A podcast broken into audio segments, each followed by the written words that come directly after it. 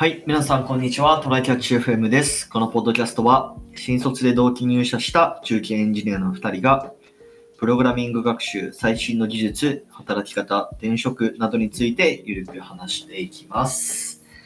でやっていきますか。はい、やっていきましょはい。う。あのね、この前ね、あはいの、スマホのプランを変えようと思って、ショップに行ったんですよ。あの、えー街にある au ショップみたいなやつ。au ショップみたいなやつ、まさに au のショップに行ったんですよ。てかはいね、もうショップに行くことなんてもう二度とないと思ってた。もう俺も当分行ってないな。あのね、いや、これルール上本来どうなのかわかんないんだけど、あの、うん店員さん、ああのまずね、機種変のキャンペーンをやってましたと。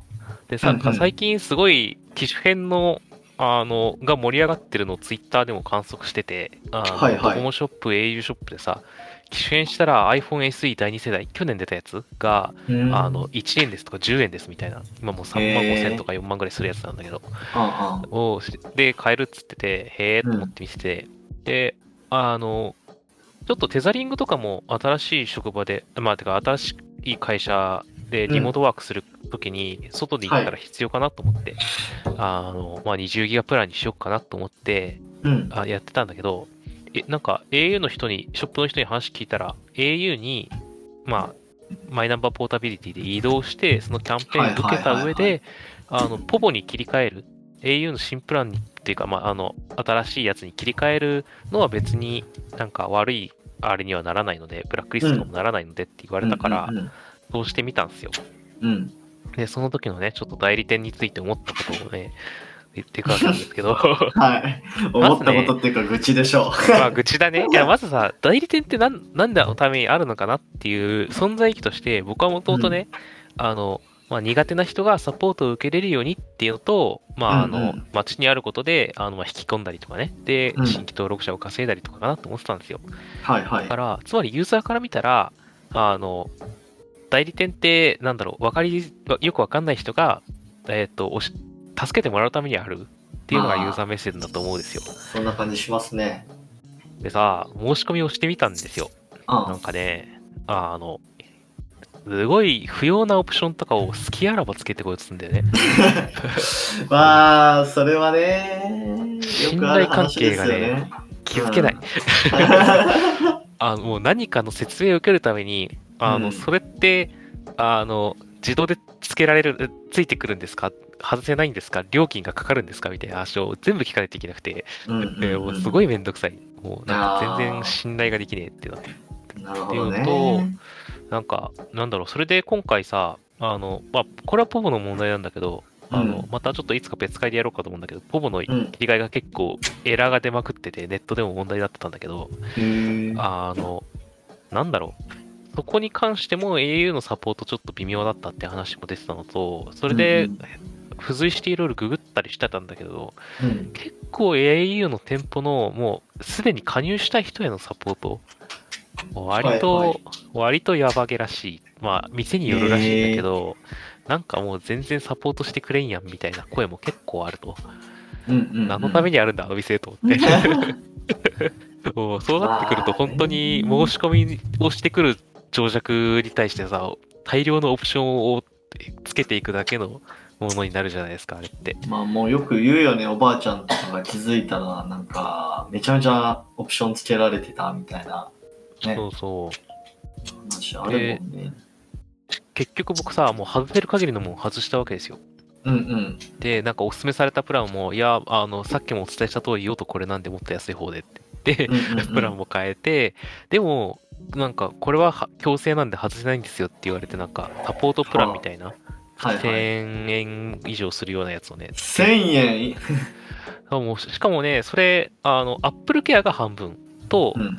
あの、なんか、なんだっけ、スマホのについてわかんないことを電話で聞だかチャットとかで聞けるよみたいな、僕らにはいらないサポートパックみたいなやつがあって、うんその2つで、まあ1000円みたいなやつなんでね。マジか。で、あの、後で外してくださいねって言われてさ、帰ってすぐググるわけですよ。うん。で、したら、その、au 独自のやつはパッと外せるんだけど、はい。あの、もう一つの Apple Care のやつ、外せないんだよね、そのシステムでは。だから、チャットの方とか、LINE とかの別チャットで、うんそれの、えっ、と、これについてですっていうのを指定して、向こう、やり取りをして、やっと外せるんだけど、もう入った直後とかさ、今それの申し込み手続きが行われてるので、まだ外せませんとかやってさ、何なんだこいつらと思って。やば。アップルケアを強制でつける理由も意味わからんし、多分、多分アップルとの、なんかね、アップルに対してアップルケアを何件つけましたよっていう、なんか、インセンティブみたいのがあるんだろうなと思って、なんか、まあ、かなり口になっちゃったけど、なんか代理店、まあ、これはもしかしたら KDDI の問題かもしれない。KDDI はちょっとポポりゃそうかもも含めてね、システム周りとかサポート周りとかに結構問題を感じたりとか、なるほど。これはシステム側の体制かもしれないけど、過去に2回ぐらい、あの、はい、えっ、と、離脱の、なんて言うんだっけ、大会、あ大会をする、あれの検索余計をしててさ、怒られたりとかしてるじゃん。あのそこもちょっと不信感募るよな。そう、なんか、ちょっとね、そういうのが多いなって思った。なんか、それが代理店とかにも出てきてるし、うんううん。ん、なんか代理店って今後、もうちょっと、なんだろうね、えっ、と、そういうのが苦手な人向けの別のものが出てきたりとかして、こういう形じゃなくなるといいなって思ったっていうお話でした。まあ、要はでも、その、なんだろうな、その au とかドコモとかソフトバンクのわかんないけど、まあ、そういうオプションが稼ぎ頭なんじゃないかな。そうだよね。まあ、うんそうじゃないと、あの、諸場代というか、あの、土地代も店舗の、もう人件費もね。かかるのはわかるんだけど、サポートがうまくいってない上にそれってやばいじゃんっていう話はね、そうね。あるので、まあ、そこがだん何かしらで解決していくといいなってのと、まあ、うん。だんだんわかんない人が減ってくっぽいよね。あの、楽天モバイルとかさ、もうなんか、ウェブで完結させに行こうとするやつ、一応店舗もあるけど、そうだね。に若い人がどんどん入ってって、で、そうこうしてると、その、スマホをあんまり扱ってこなかった人とかがうんいなくなっていくよね。あの、うんうんうん世代交代でさ。はいはいはい。まあ、そのうちその辺もあって、店舗ってなくなってくんかなって感じはするけどね。まあままあ、僕はあんまり関わらないようにしておきます。あ、はい。まあ、また、はあの、ポボへの切り替えがうまくいったりしたら、ちょっとその辺の話もしたいと思うので、はい、またお。願いします。はい。はい。じゃあ本題の方いきますか。はい。はい。えっと、今日の本題がですね、まあ、その前回のあれでも言ってた通り、はい。えーっと、質問いただいてた、あの、トピックなんですけど、はい。えーっと、エンジニアたるもの、休日も勉強すべきかっていうのがテーマです。はい。ラジオネームしがない SE さんからいただいたやつですね。そうです。はいえーっと、まあちょっともう一回、その、いただいた質問読むと、はい。えーっと、エンジニアたるもの、休日も勉強すべきかというテーマでお話伺いたいです。過去の放送で、みやちんさんは個人開発、小須田さんは距離プログラミングされているとのことでした。お二人とも趣味でされていると思いますが、特に行動を書く趣味がない人でも、休日に勉強会への参加や最新技術のキャッチアップ等を積極的に行うべきでしょうかその人の技術レベルやライフステージ、どのようなキャリアを歩みたいか等で一概に言えないと思いますが、特に前提条件は設けません。お二人のざっくばらんのお話、お伺いできれば、えー幸いです。っていう質問をいただいております。うん。エンジニアたるもの、技術を勉強すべきか。どうですか、小須田君は。難しいことを言うよね。そうね。いや、なんかね、なんだろう。みんな頑張りすぎてる気もする。けど、うんうんうん。なんだろう、みんなが頑張ってる以上やんないと置いてかれるのかみたいな話もないじゃないから、はいはいはいはあの、まあ、その、この人も言ってた通り、技術レベルとかライフステージとか歩みたいキャリアで変わるのはそれはそうっていうのい。で、うんうんうん。あの、なんだろう、それやんないと、あの、その、なりたいこと、なりたいもの、やりたいことうん。うんが、に達成できませんかっていうことだと思うんだよね。別にそれがさ、はいはいはいはい。今の、えっと、別、えっと、それをやってないと、この今の会社だと、あのしこっちの新しい仕事に移れないんだよね、だったらやるしかないのかもしれないし、うんそうじゃないけど、なんか、あの、未経験だけどやりたいんですって言ってさ、ちょっと主張してえいやって言ったら、その、はいやりたいプロジェクトに入れるんだとしたらさ、もうそれ仕事でやっちゃえばいいじゃん、勉強っていう話なんだよね。まあね。そう。で、別に趣味的にやりたいわけじゃないんだったら、もうなんか、そういうところで、うーって言いながらやるよりは、なんか仕事でちょっと意を決して、そういうところに 頑張って移動してさ、やった方が、なんか辛くねえんじゃねえかなって感じはするよね。そうだね。うんうんうんうん。まあ、僕はどう思うかというと、まあその、まず、あれっすね。まあ、世に言うつよつよエンジニアみたいな人たちって、うん。なんかそもそもなんか頑張って休日もやってるみたいな感じじゃないよね。なんかもう気づいたらやってるとかやりたいからやってるみたいな。特に勉強とも思ってないみたいな感じだと思うんですよ。超好きで、全く苦に思わずやってる人と、うん苦しいな、嫌だなって言いながら、なんだこいつやってんなっていうやつがいるよね。結局、なんかやるのが当然みたいになってんだよな、その人たち。うん。でもまあやっぱりその強いエンジニアは別になんか頑張ってやってるっていう感じじゃなくて、うん。自然とやってるっていう方が多いと思うんですよ。僕は。なるほど。うん、で、そういう人たちに対して頑張って勉強して追いつくのはちょっとまず厳しいかなっていう気がするんですよね。そうね。うん、モチベで勝てないもんな。そうそうそうそう。楽しんやっぱ楽しんでやるっていうのが最強で。うん。だからまあ、やりたくないことを頑張ってやるっていうのは、なんかあんま良くない気がしますね。ねうん。やっぱりやらないといけないラインがあるんだったら、これやんないとちょっとどうしようもないんだよねっていうあのうんのがあるんだったら、あの、もう楽しめないんだったら最短効率でもう一番効率よくやれるのはどうかっていうのを突き詰めた方がいいと思う。そうね。できるだけやんない。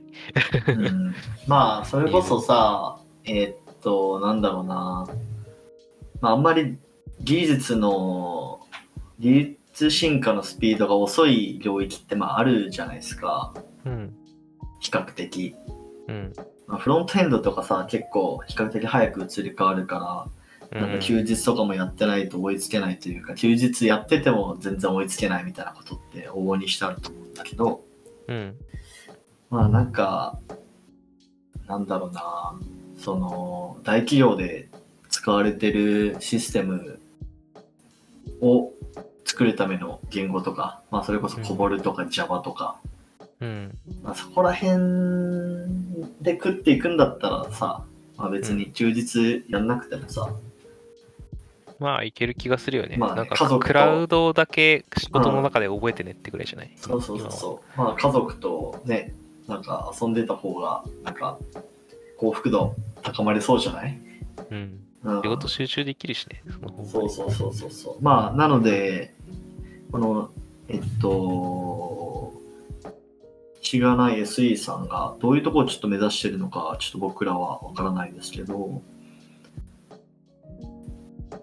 まあ、全然ね、勉強しないという選択肢もあると思いますよね。うん最、近 SE ってめちゃめちゃ増えてるから、うんあのうんあ上の方の人はそりゃ、なんかこう、てか Twitter とかで見える人なんてさ、みんな勉強してんだよ。勉強してるからなんだよね。アウトプットすんだから。で、あの、見えてない、アウトプットしてない人たちの方が多いから、別になんか、あの、上の、あのキラキラ人たちに、した人たちに追いつきたいならやるしかないけど、うん、そうじゃないなら別に、あの、その他大勢のままでいられますよっていう感じなんですよね。そうね。そうなまあんか全然やんなくても普通ですよっていう。僕も個人開発してるとはいえ、なんか常に最新の技術とかを使ってるわけでもなく、うん。うん。ただやりたいことを淡々とやってるだけなんで、なんかそれで勉強になっているかというと、まあ、そうじゃない時も全然あって、うん。うん。まあ難しいですよね。なんか僕、まあ、たまに嫌になるもん。なんかエンジニア俺ずっとやっていくのかなみたいな。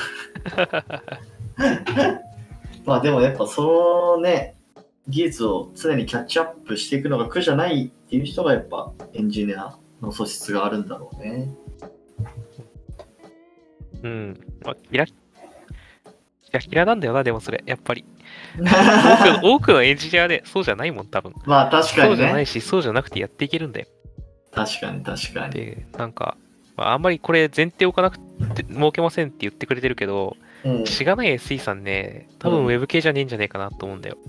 まあ SE だから、うん。そう、ウェブ系の人はね、なんかウェブエンジニアですって言うんだよ。まあななるほどね。そう。だから、しがない SE さんが本当にしがない SE だったら、もうマジで、その自分の仕事に関わることを仕事の中でやってるだけで、全然いけると思うんだよなっていう。確かに確かに。元 SE から、元 SE というか、元 SIR の SE やってた人から、人間からうん、言わせてもらうと。